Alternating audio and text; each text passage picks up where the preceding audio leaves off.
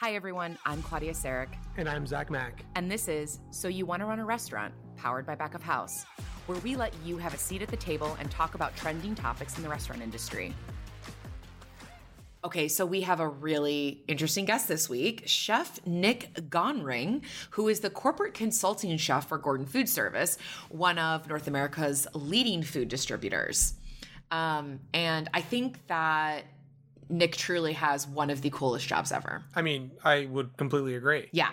I mean, there's nothing. I, have never met anyone who has, I, even as someone who knows a bunch of people who reviews restaurants for a living, I, I've never talked to anybody who's gone to that volume of restaurants in that short amount of time. No, no. So part of Nick's job is doing culinary research and culinary trends. It is an absolute dream job. So he travels around the country eating at all of these different restaurants, talking to chefs, talking to restaurateurs um, to track and explore culinary trends. So I think on average, he hits about 120 restaurants in a three week period which is just wild. Like how, I don't think I could do that in three months. I know, and I go out a lot. I know. I, I was actually adding up in my head, and I thought, well, let's see here on the on the weeks that I have a really heavy like schedule of restaurants, how many would I hit up? And I'm thinking to myself, maybe three or four, but no way, yeah. 120. I mean, you have to take a bite and then run to the next one. Right. My my first paying job in New York at a at a food magazine. Yeah. I got sent on an assignment. I was really excited about it, and I had to do a, a rundown of 15 different restaurants along Hudson Street over in the West Village. Oh, wow. And I was really excited at the yeah. time because that was, you know, this is what I moved to New York to do. And then when I found out I was going to have to do it all in an afternoon through an evening, I didn't realize even my 20 year old body wasn't going to be able to handle so much food in such a short amount of time. And these restaurateurs, even though they knew we were media, they were they were like, okay, no, you got to finish this, you got to eat this. Wait, really? They weren't just doing a oh, bite. Oh, yeah. No, the last stop was this Italian place in this guy Piccolo Angolo. To this day, I'll never forget this. He made me eat two lobster cannellonis. Oh and my gosh. I was del- I was I had ingested so many calories. I was seeing trails. I, it was unbelievable. so it, it, was very. It was a lot. I, I honestly, but to, to see that these guys have done this and they take it professionally, and not only that, they do they do it to such a larger scale yeah. than I ever did blows my mind. I know, and the whole logistics of it and the tracking, which Chef Nick's going to talk more about. But um, right, you know, like the, the photograph, the the photographer, sorry, the photographer that follows them around, and the fact that they have to PDF all the menus, and um, so I, I'm super excited to get into this with him, and to, and also to get a glimpse on what we can expect to see when it comes to up and coming culinary trends if he'll he'll kind of let us let us see what the rest of 2022 yeah, has so. in store it'll be interesting if anyone's going to tell us what's coming up i feel like it might be him so. absolutely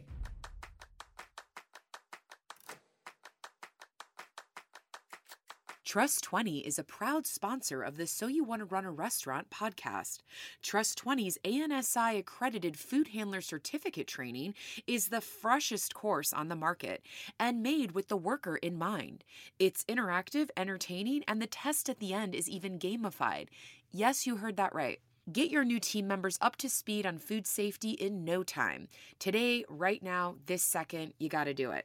Trust 20 Food Handler Certificate training is available for individual and group purchases. Head to their site, trust20.co, again, that's trust20.co, and sign up for the newsletter to stay up to date because Trust 20 will also be launching a food allergy certificate training this spring. Get your team a certificate today.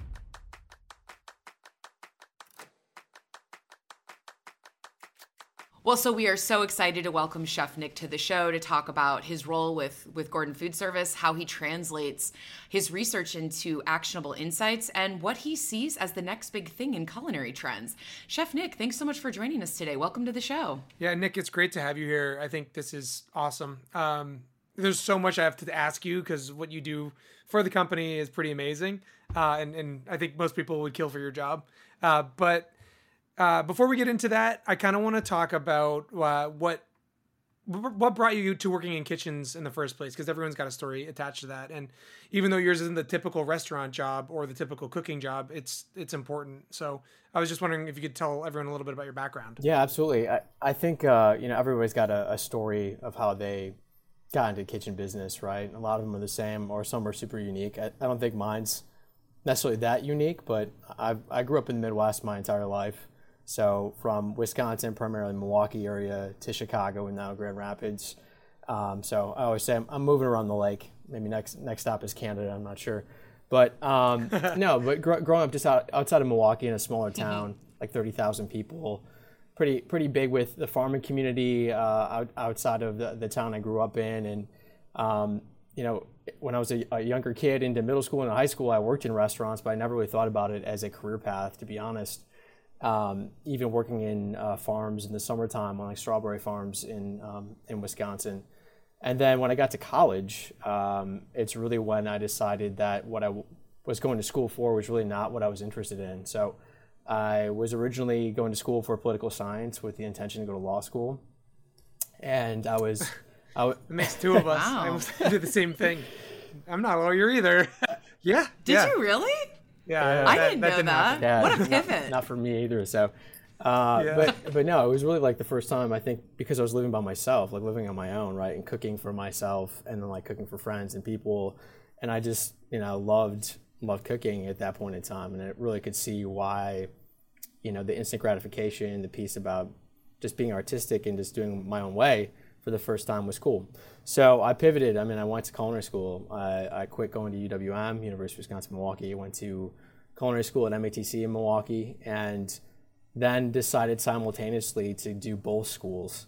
So I got permission to do both schools from the university level because I was my culinary credits weren't applicable to which would become business credits. Um, I ended up getting a finance degree from uh, UWM instead of political science, so no law school. Nice. Um, but through all that uh, in schooling is really where I got immersed into kitchens. So I mean, I would literally just go to school and cook all day and night between classes, whatever I had available at the time, I was cooking. So um, that's really where I, I cut my teeth and just kind of fell in love with kitchens. I mean, I was in kitchens all day long, basically between school and work, and just sleeping and then getting back up and doing the same thing on the grind. Yeah. But um, you know, kitchen just became family. I mean, every place I've ever worked at, you know, your kitchen crew around you or front of the house crew, your whole restaurant crew became your like immediate family. I mean, you see them more than you see your own family because you're all in it together. But just the camaraderie building of that, and then on the on the chef side or the back of the house side, it's really just like the the artistic nature of cooking and plating, and you know, seeing a kitchen that is like a scratch kitchen, cooking like a la minute to order, but doing volume. You know, like the like the theatrics of that, eh, you know, almost like it's like a performance of things where people have to be on their game to work together to get out the food. It was just it's just a cool environment. That rush is is something that you can't explain if you've never been in those shoes, right? But um, no, it, just something that grew on me. I became a, a lifelong learner of food. You know, just meticulously taking notes from anybody that would want to talk to me about food, and just really just going all in. And it's been that ride since from uh, Milwaukee into you know actually becoming into GFS later on uh, outside of Milwaukee. But um, yeah, I have a feeling that your college cooking was very different than mine. So it probably wasn't just grilled cheese and scrambled eggs. it's like one of those deals where you go like, go all out like one meal and then you're broke for you know Then you're broke for a for, while. like, yeah, the rest of the month. doing like Lipton Yeah, pasta yeah, sides, you know, getting crazy with those. I don't know. Yeah, absolutely. a lot of that in college. So you've been, yeah, exactly.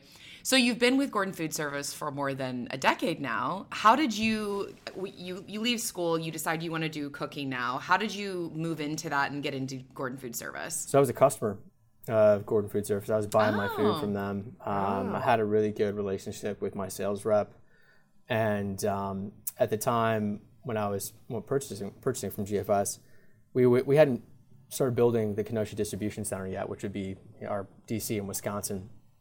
And he said, "Hey, I don't know what you're, what you're going to do when you're done with school, being UWM. Yeah. Have you thought about it?" And I'm just like, just trying to get by day at a time. Um, but he said that they were going to hire some sort of like test kitchen chefs uh, in Kenosha, and I you know, perked my ears up, and I said, "You know, tell me more." And um, this was back in like 2009, I think. And so I went to a food show in Grand Rapids just to network and to talk to people and to understand a little bit more. And I ran into you know Chef Jerry, who was the corporate chef at the time, and I asked him, you know, hey, how did you get in your job? And he gave me his story. And um, Yeah. you know, I got back to Wisconsin to find out really that there, there wasn't any test kitchen jobs available. There were there were marketing jobs that were product specific things that people internally had already grabbed. and somebody offered me a sales job, and I'm like, hmm, interesting. You know, it wasn't quite quite what I was thinking about, but um, Right. at this point in time, it was like, you know, I've been working kitchens in a while for a while, and I was, you know, uh, trying to think about the next move, and I took a leap of faith into kitchens for for that, or out of kitchens for that, uh, into sales. So, I mean, I still was in different restaurants every single day, doing different things, more so consultative work than selling, which I think was maybe why I was successful in that. Uh, You know, not trying to just push product on people, but get get back in the kitchen and actually have a conversation with people that because I understood what they were doing. But um, went from sales uh, into whatever sort of culinary role I could find because we didn't have a, a culinary kind of process or or any sort of roles back then outside of the corporate chef level. So um, I moved to Chicago to take on a a uh, a, a, a business uh, uh, like a like a sales targeting business uh, strategy role for Halpern's uh, Steak and Seafood when we when we bought them and acquired them, and that was the most culinary driven role I could get into at the time because you're just talking center of the plate, the best cuts of the center of the plate, um, and be able to be creative in different restaurants and cook with people and show them the diversity of you know what you can do with this and how you can include it other ways and um, you know just different menu options that worked out. So that was great. And then we finally decided to make a culinary role inside of our divisions um, for gfs back in 2016 2015 and so I, I took the the regional chef job for chicago at that time and uh, did that for a handful of years. And then um, uh, started working with chef jerry the guy that i talked to many years ago who was the corporate chef and you know, got uh, a job offer to come and be his uh, associate corporate chef and uh, work his succession plan for his retirement so I could take his role. And uh, that's where I'm, that's where I'm into today for the last three years here in Grand Rapids. That's that's incredible. It's a, I mean, what an arc with a company too. You you did end up getting the Yeah. job that you wanted originally, even if you had to work a little roundabout to get it. But so, what is your day? I mean, there is another element to the job that we already I kind of dropped a hint about earlier. But what what's a day to day job? What's it? What's a day to day experience like at your job? What are you working on? Uh, you know, Monday through Friday usually. Gosh, it's uh, it's Or what it's aren't you working on? I should say. yeah. it's, it's it's wild. Um, I mean, we used to have a few people in our culinary department, and through COVID, it's really just been myself. So, got my hands in all sorts of pots, and it's really just what is the what is the thing I have to get done today? Um, sort of environment that I live in. But uh, no, I mean, a lot of it's consultative work, right? So, looking through the research lens, which I'm sure we'll get into, to think through how that can help the organization. So, anything from you know, publication or writing work into obviously recipe development, working with category teams into product driven initiatives. Um, I mean, whatever the flavor of the day is that I can use whatever insights I have to whatever capacity that is Yeah. to, to lend ideas, insight, or credibility into the process of things. And um, I mean, that, that's a wide, a wide swath of, you know, different lanes inside GFS land. And so Sure. I, I get pulled into a lot of di- different directions because of that. Um, but we also have, you know, just over 40 regional chefs or culinary specialists in our GFS footprint, which includes Canada. So, you know, we all work together in that space. I try to make resources and things for them because they're truly the boots on the ground to work with our customers. Uh, so we can, you know, show the differentiation, make things applicable from like a research level or new insights level, and you know, really help our customers make them different in, in their competitive space. So um, yeah, but no, there's a there's a lot of stuff going on. Yeah. yeah, it sounds like Well, it. Yeah. Well, okay. So you touched on the trends research, which is what we are so excited to talk to you about today. So I'd love to segue segue over to that next, because I know that the trends research in general involves traveling around the country doing just that trends research and asking, eating at a ton of restaurants, talking to a lot of chefs, tasting tasting a bunch of different things, and we have to we have to hear more about your target of 120 restaurants in three weeks. Do, we have that one right? It is right. So 120 is the, is the target in, in three weeks. They're not they're not consecutive weeks uh, in a typical year. There there's like a week or two gap in between those because it would be it would it Okay, because we were wondering be- that too. be- How do you eat? And, you know, we, we, we take Yeah. a break like around Thanksgiving time so we can eat some turkey and then we come back at it. But Yeah. um, I was just even a week off seems like that's like that, that is a lot of restaurants to jam in. I is. saw 41 in New York alone. Yeah, so we we went to quite a few places in New York this last past trip. So we went to it wasn't quite 40. We hit 38 and 441 dishes is what we tasted in New York back in December. oh my goodness. um, you know, and it's it, it's whatever you can deal with. Logistics are always difficult to figure out how to cram 40 restaurants in five days and Right. I mean, I feel like I can barely schedule dinner for my fiance and myself uh, in the span of a week in New York. So the fact that you're able to do this out with, I think I, I remember hearing you say you have like a group of like six to eight people that come to each place, and I imagine like getting all this, and even just the logistics of getting around. Like it's it's been. and This is not an easy city. Things go wrong. Like, sure. has anything ever happened? Like while you're while you're charting this out, what uh, what has really been like the hardest? Before we get into kind of the nitty gritty of it, what's been like the hardest thing? How do you tackle the logistics of something so grand? What do you how do you how do you map this all out? I guess when you're talking about New York specifically, we only go to two different boroughs, and we go to Manhattan and to Brooklyn. So you kind of, you know, we're only looking at a specific geography instead of all the boroughs, you know, which would be a whole different story of five days and trying to get through what we're trying to accomplish throughout all those places. So it makes it a little bit easier to, to digest, pardon the pun. Um, but no, so, so sub, Subway, Ubers, I mean, that's really the name of the game. And it's really looking at, you know, the almighty Google Maps and looking at the filter looking at the filters of Yeah. time and day and trying to figure out like planning ahead. So if i'm going here at this day at this time you know what does that look like and what's the fastest route? So i mean if it is by car then so be it. We'll take an uber. If not in a lot of instances you know we can get underground faster than above ground depending on the time of day. So well you know we'll we'll take subway and you know we'll walk a little bit whatever and sometimes walking is appreciated uh, after eating a bunch of food and don't yeah. feel, feel good about you yourself. from- are you sure you're from the Midwest? Because that sounds like a pretty New Yorker take on how to get around. Oh, here, so. I mean, it's it's got to be it got to be efficient. So, um, you know, we want to maximize our time as much as we can. So, we have to be efficient about where we go. But no, the logistics are difficult, and to, and to your point, some other things that are tough are just looking at actual hours of time that restaurants are open that you're counting on. Uh, and a lot of time, Right. I mean, because there's only so many hours in the day that they Yeah. can only do so many lunch visits. And I imagine them the menus like if you're planning out for a place, it's not going to be the same menu at lunch as it is at For sure. dinner. That all has to come into part of consideration. For sure, for sure. Um, yeah, because you can only do we only do three, maybe four dinner stops uh, a day, and four. I mean, four is a stretch. I mean, when you're like in New York and places are open later. I mean, even in Chicago, places are closed at ten these days. Uh, coming out of COVID, I mean, like they're not open late. It's five to ten. Like that's it. So um, you know, if you can get four stops in for for dinner reservations, that's nice. You know, but you'll get back to your hotel at midnight. Um, that's just what will be what will happen.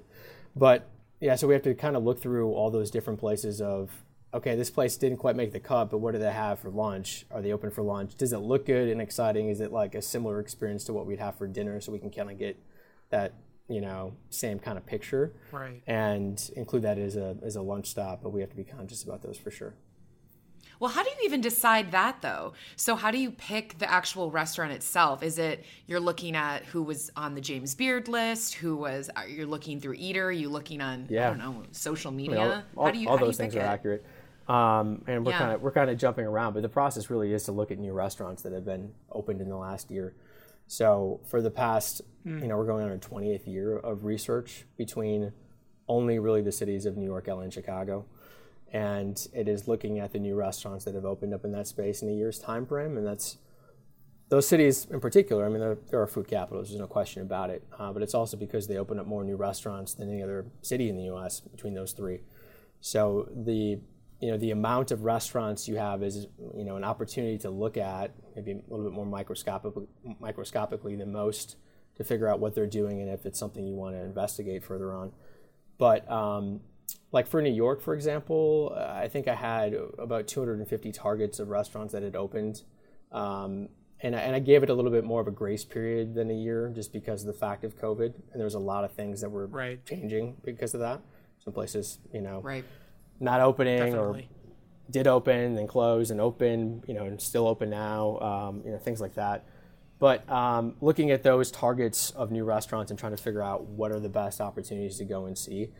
And some of it is just literally looking at Eater, like to your point, Claudia, of like Right. restaurant openings, looking at infatuation, looking at timeout, uh, any sort of like publication that's going to release that information. Unfortunately, there isn't one that says everything. Uh, you know, Of course. uh, you Of know, course. Eater's great, but they'll miss restaurants that open. Um, you know, Infatuation's great, but they'll miss restaurants that are open. Eater will have some that they don't have. I mean, like, we want to try to turn over every stone as much as possible to see what, in fact, had opened. And it's also important because some of the ones that get the most praises are usually those dinner stops. And we can't have all dinner stops. Right. We have to find, you know, the gems throughout the course of the day, you know, so we can we can hit all those places up. Um, Also, too, if you're if you're peeling stuff off of places like Eater and Grub Street, how are you like ensuring that you're going to be able to get into some of these places? Because that's that's a that's a part of this as well, right? Yeah. Is is making sure that you can actually sit down. Yeah, so I mean, we have done a lot of interesting dining, uh, especially these days. I mean, like if we're talking about get into these places like because of the fact like reservations, or we're talking about getting into places because there's literally no seats. I mean, there's a whole different dynamic there. I mean, Well, and then- yeah, that actually that but there's another question there too. Is like I'm sure COVID has made it a very different situation across the Yeah. board. It probably had to change some of your tactics. I mean, during COVID, where it was like really COVIDy, and we were like in Chicago, a lot of places weren't open for dining. Period yet. I mean, the, the capacities were like 50, just turning over 75 percent. Uh, so people had, didn't want to quite open yet. The, the math didn't work. So it was like takeout, delivery, or patio, first come first serve. So it's like, you know, just kind of like hawking patio spots and like trying to figure out. First of all, is there information legit that's online?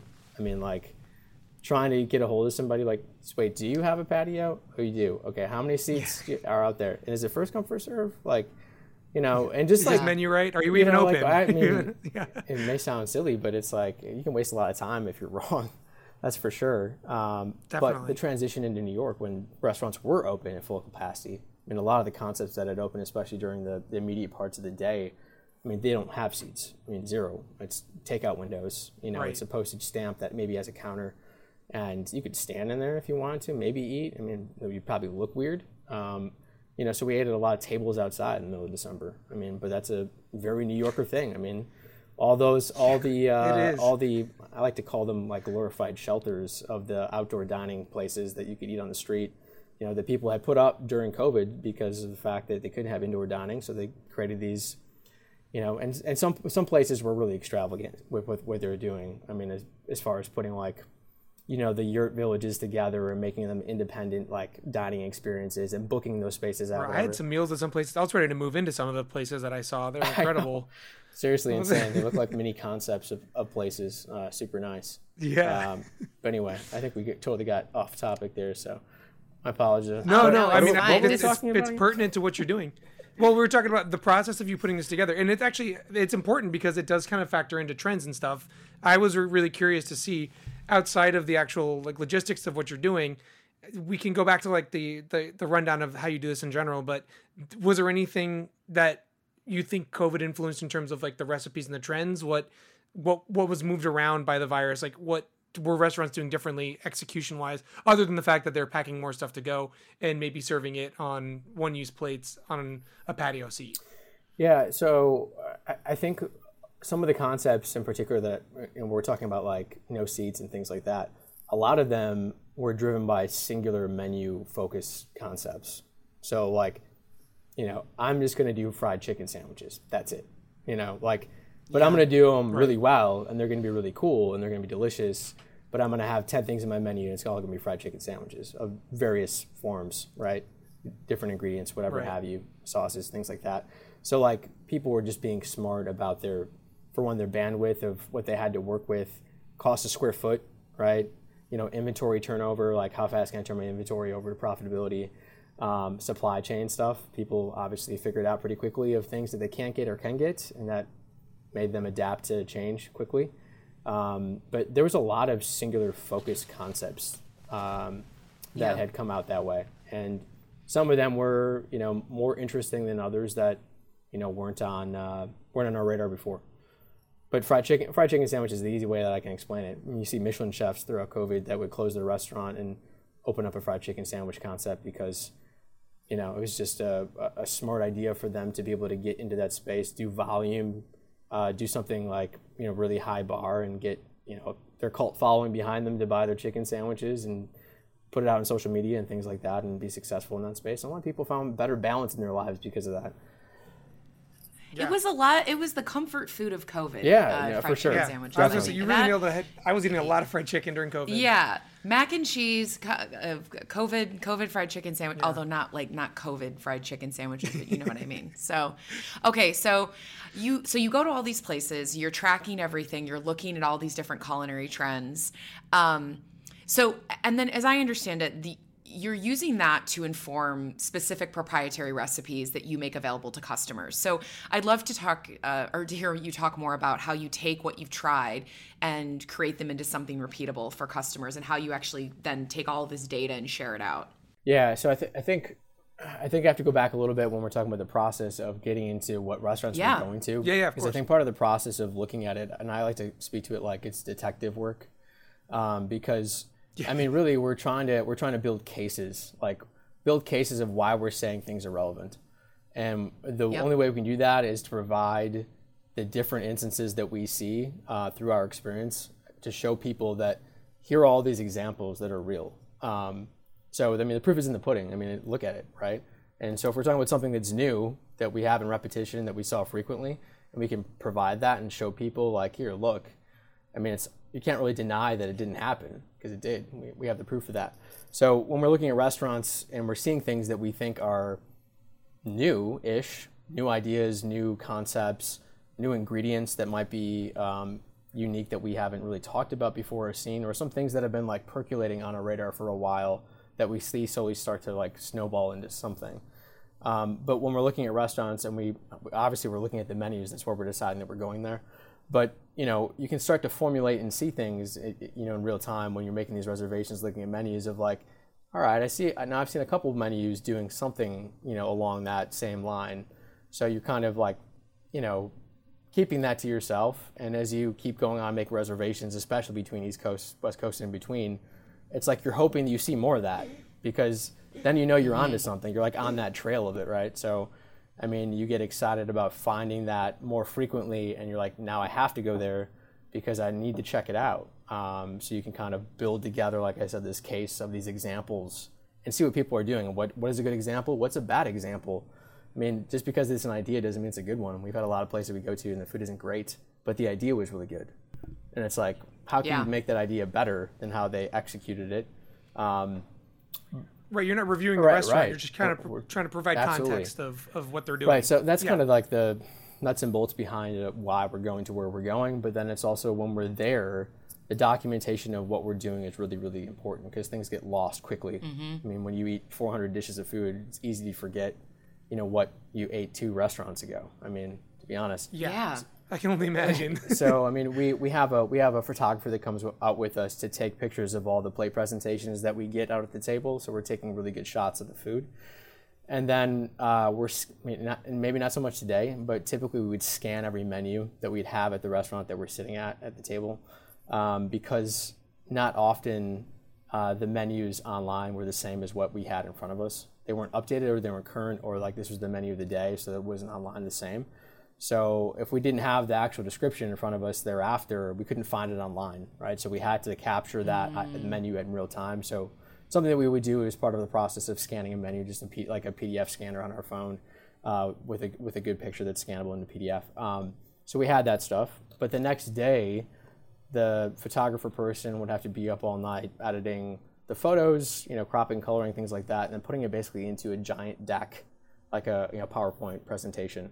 So we would put, they would throw the photos into uh, our slide deck, where we could get up then and type all the menu descriptions out underneath that photo, any sort of notations that was relevant about what we thought about that food or some nuances that were not on the menu, specific texture or garnishes or whatever it might be, things that the server might have said or people that were willing to talk to us about what we were experiencing. And, um, you know, all those sort of notes. So every single day we're recapping the, the day before. And that's how we go about the whole week until it's done. And if we don't do that, it's, it, we, it's easy to, to get lost. Um, and all those little nuggets of information are so important to tell the story and to also try to you know piece together that case of information because you know content is king so you need it all and try to get everything out of it um, but it, it's what we do with it thereafter and that's kind of like the, the working up to the point is we look at this master deck of all those examples when it's all said and done um, between the three cities, and that's where we start to to dig and to dive through and look for those examples and repetition that are new and frequent that we can kind of piece together those cases of those specific trends and the why. And once we identify mm-hmm. what that looks like, you know, we kind of roadmap how we want to tackle the deliverables or content or resource, you know, and that's ultimately what we decide for the year. We're going to write about, talk about, or we're going to do recipes on. That's the backbone for the entirety of the year from like a culinary perspective until we do research again. Um, but yes, recipes are you know fall under that umbrella of things that we want for deliverables to be able to do, you know, iterations of what we had tasted at those particular restaurants mm-hmm. as like, here's that concept, that's what they did. We're going to do that, but we're going to do it slightly different, uh, not to completely rip them off, um, and then make you know very, you know, you know like a bunch of uh, very different recipes along those examples, and then be able to have like a. Well, I was actually yeah, I wanted to ask you about this because that's a huge part of what you do. Is you go out there to gather this information to use it, not just to you know take pictures. You're, you're providing a, a, different kind of service too. But is there anything you've learned about reverse engineering these recipes? Like, is is there any skills to that that that you've like learned over the years of that are are more important? Because it's one thing to go out and eat it all, but then to sit back down in the kitchen after and be like, how did they do this? How can I get this back on a plate? Yeah, well, thankfully, like the internet's a great thing. So um, yeah, I was gonna say TikTok has I, taught me a lot. You, I gotta you'd be say. surprised, like you know how like because these days you know chefs are more like an open book about what they're doing than any, any other time. Right? It's not like this is proprietary. I'm gonna take this to the grave with me. It's like you know somebody wants to raise them up and on a social platform and say, hey, come and do your dish on TV or do it on this, you know, do right. it on you know Instagram Live or, or something, you know and so they can get it's part of the part experience. of the experience, you know, and, and the the restaurant or the chefs get it and they dig it because it gets more people to follow them what they're doing, you know, gets more butts and seats, whatever it might be.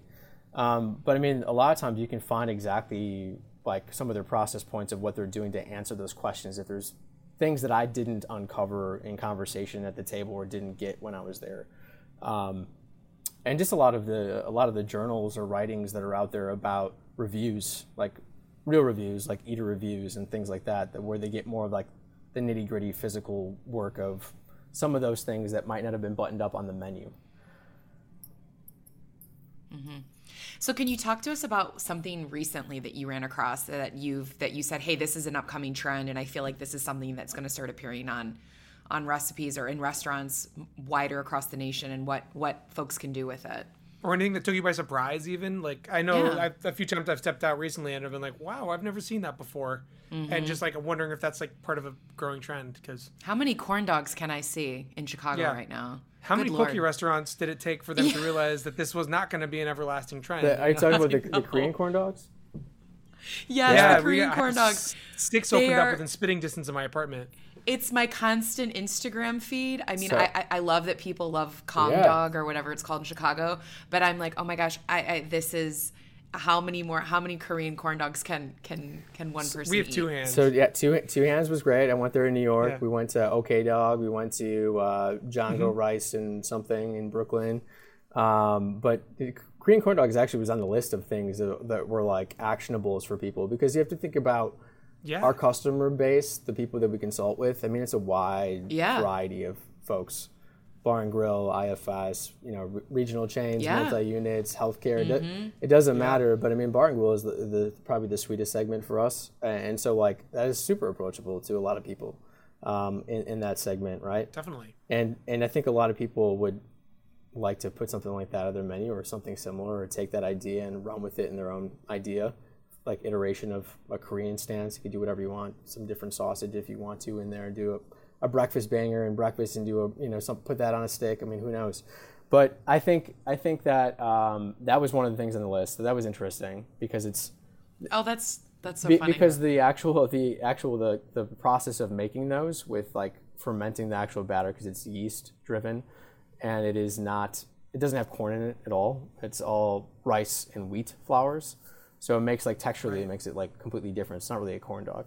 So it's um, Oh, I actually didn't Yeah. know that. I haven't had Yeah. one yet. I've just seen them. I know that some of them are filled with the cheese. and they- Exactly. Yeah, They, they're like a giant great mozzarella stick. bowl. It's amazing. Yeah. Yeah. But it, They're very they, Instagrammable. to- they totally are. super- They totally. I think by Yeah. design. Well, By Yep. design. Absolutely. when you put one of those up, you know, to a, a big, you know, tall building in the background, and it's it looks yeah. great. So Looks great. I've done it. Uh, I've done it. definitely. You are an influencer, Zach. Um, no, and so some of the things that we like we saw, uh, some of which that we were trying to collect data to build more cases on was like uh, there's been a huge like Mediterranean influence movement um, from restaurants opening up. The Mediterranean is a, is a wide is a wide kind of topic, but it's something that our customers I don't think completely understand. So it's something that I've been talking about and being very vocal about because there's 22 countries around the Mediterranean Sea, so there's a lot of different cultures and geographies and cuisines because of that. So all these mm-hmm. cuisines really have an affinity for each other and they work well and then play in that space very well. So anything from Iberian Peninsula to the northern African countries into the Levant, into the Middle East, into the Balkans, all the way around, right? But all those things, they're in their subcategories. Like pita pockets, for example, like pita pockets uh, have become cool again because of the pita sabich and the pita reyes. So we've seen a lot of you know places doing different iterations of that and being like really Yeah. like using that as a blank canvas as a vehicle, especially in New York. I mean, to the New Yorker on foot. I mean, that's a that's a, a great handheld to walk on the way, right? Oh, Have, have you have you, All have you ever been to. Edith's in, in Williamsburg? Edis, yeah. yeah, and yeah, Yeah, I have. So places places place is awesome. Um, but they, they have they have a bunch of really good uh, pita pockets on the menu. I'm thinking like Sami and Susu in the Lower East Side. Uh, it's like kind of Mediterranean focused place. Uh, but there's a bunch of places in New York that had really cool, unique uh, pita pockets. But to take something like that and say like pita pockets like have been around forever, but like now they're be- Right. being cool again. Portability is the one piece of it, but the other thing is like the upbringing of this like Mediterranean influence of like the Sabich and the Reyes, and this is why they're becoming now popular again. Um, so different sorts of dips and spreads, like way beyond hummus, are, are cool in the space of Mediterranean. Um, like terra like your whipped cod roe spread, uh, all different sorts of vegetable kind of pureed based, um, you know, like I don't say hummuses, but things that don't have chickpeas I in saw a beet one recently. Yeah. I feel like I'm seeing more like beet hummuses on the menu and like grilled carrot, grilled, grilled carrot, or I don't, I don't know, I'm fired carrot hummus or something like that. But yeah, like the vet, like you're saying, the vegetable puree base. Yeah, uh, restaurant Shukette in New York. If you haven't been, you need to go. Um, so they have a, they have a s- they have a section on their menu that's called "When I Rip, We Dip." Wait, no, "When I Rip." I, when I rip, we dip, we dip, something like that. And then the, bo- the, the, the, the bottom, I have to pull it up. The, the bottom section is, is, is rip this. So it's, it's really a section of dips and, and rips. So breads and spreads. And like, and I love that because I'm always, I'm always been talking, I've always been talking about it like, you know, it's the rip and dips. Like David Chang, when he opened up like uh, Bang Bar, I mean, in New York, I mean, that was all rip, like rip and dips. He was, that's what he called it. Bang Bar isn't around anymore, but those were those were Bings, I know, uh, or the Korean version of Bings anyway. But that whole concept to me is just gold because like easy. It's also a very Bob's very Bob's Burgers menu move there to What's that? to reference a song like that. Oh yeah, yeah, yeah. Never mind. Yeah, yeah, when I rip you rip we Yeah, dip. yeah. It's very Bob's Yeah, right. Burgers to I, me. and I, I loved it. This That's the also remi- special of the day. This reminds me of the head of our innovation hub at Relish Works, Mandy Tavonen. Her restaurant that she wants to invent one day is Sips and Dips, and it's only for people that want to like sit around sip and then they dip. And I'm like, yeah, I think people love it. It's on trend. There you go. She talked about I it I do on for the, most of my meals at home. I feel like right, exactly. That's awesome. so Um, funny. I'm trying to think like different different global variations of crepes. Uh, like I just referenced Bang Bar, Oh, which is like a variation Yeah. of a Chinese Bing. It's the Korean version. Like I don't know how to even say it. It's spelled differently than Bing. I don't want to say it's Bong because I don't think that's right. Um, but um, it is it is like dosas, the Southern Indian version of crepes, and then you've got like the Yeah. which are Chinese versions of crepes. But they are very very different uh, by their makeup, right? So you you've got dosas which are made of rice and lentils, and so they're gluten free and vegan by themselves in nature. And so I think it's really approachable to a lot of those menu dietary focused things or movements of you know how people want to eat these days being clean so you've got something that is a really like flexible crepe that is actually really crunchy in the outside when it like coalesces and, and, and stops cooking. And you can fill it with whatever you want. It's a blank canvas at that point, just like a crepe would be. Um, and jianbing, same thing. Uh, just different ingredients, you know, rice flours and things like that that have different chewy textures um, that are foldable and uh, being able to be kind of relatable to a crepe, but you know, opportunity for a blank canvas as well there too. But we've I seen a can lot of those things. Mm-hmm. Dosas. I was gonna say I can see your bangs. your research and your expertise coming through here because you're already like explaining it to me. I'm like, yeah, I could I could make a bang. How hard could that be? Like, you know, like you you. if you can make a kind crepe, of you can make you can make a here. bang. You can you know like they're like Yeah. the coo- the cooking process is the same. Really, it's like just Right. making the batter correctly. You know, and then whatever you want to do thereafter to put fillings in. Right. I guess so. Given the title of this podcast, uh, I was wondering if, based like based on the kind of spiel you just gave us, is there anything over the last few years you've learned through this process that you would like to pass on as advice to any kind of indep- independent restaurateurs or anyone who's looking maybe to open up their own place or to launch out on their own? Um, is there anything that you would tell people to move towards or stay away from, Hmm. just based on what you've seen? That's a, that's a tough ask. You know, I don't want to I don't want to give anybody the. if I had, if I I had mean, a crystal, yeah, I'm not, had a trying, I'm not crystal trying to get away ball, the state secrets, but yeah, We said there would be no hardballs on this on this show, but Zach just Zach, Zach You can just sugarcoat it. one over. You can sugarcoat it if you want. I, I I'm just very curious because I feel like that this is a uh, it's a you have a lot of information Yeah. that you could you know Well, I mean, I think could help a lot of people I out. I think differentiation is king, right? I mean, if you can if you can create the demand, that's that's the that's when you you know you can make it whatever you want it to be. So, not being similar to anybody on your street, your block, in your radius of whatever the mileage you're looking for, whatever it might be, just try to be completely different. So, trying to find those gems, those trends. I mean, some things we talked about, even whatever whatever it might be, that is going to put you into that space, and then you can drive it from social to whatever it is to show what you're doing is something that people just have to have. And I think that is, you know, people get really good at that at that sort of thing of creating that demand. Like, and now this kind of segues into one of the examples of one of the trends that we saw that, that I called as like frozen novelties. So like in New York in December, like I don't know how many places we went to that would just have like one slushy offering on their menu. Like, you know, like it's not like they're, they're not known for slushies, but like they have this one slushy that like would just be so unique and different. Like Edis is one of those places. They had a, a cold brew coffee slushy that was made with cold brew tahini and oat milk, but it's like so Instagrammable. It got super like famous because it, look, it looks like it's almost separated. Um, it looks almost like atomic because the way it freezes, right? Coffee is water. Water freezes differently than plant-based fats, t- being tahini and, and oat milk. So uh, they kind of granulate differently in the freezing process when the thing churns, mixes. And because of that, you get this kind of like, you know, broken looking slushy. But that mouthfeel and experience of tasting it and drinking it is super unique and it's super unique looking in its own, in its own self. But that compared with, uh, you know, topped with um, different sorts of crazy soft serves that we saw, my gosh, people were just being so unique in that space. Shukette was one of those places. Uh, Kimika was another one of those places in New York. Uh, Italian Japanese uh, mashup concept. They actually got nominated for a beard uh, this year. Um, but I mean, but they're creating the demand. Like they're not saying like, here's your dessert menu. It's like, here's the one soft serve that we offer. And it's like okay, mm-hmm. like right. I mean, look, I mean, look at that. But then you read the soft serve, and it's like Yakult soft serve, which is like a Japanese probiotic milk soft serve, with like roasted grapes and kimchi caramel and chicken skin streusel and like, like what? You know? And then like you eat it, and you're like, Wow. I could have eaten three of those.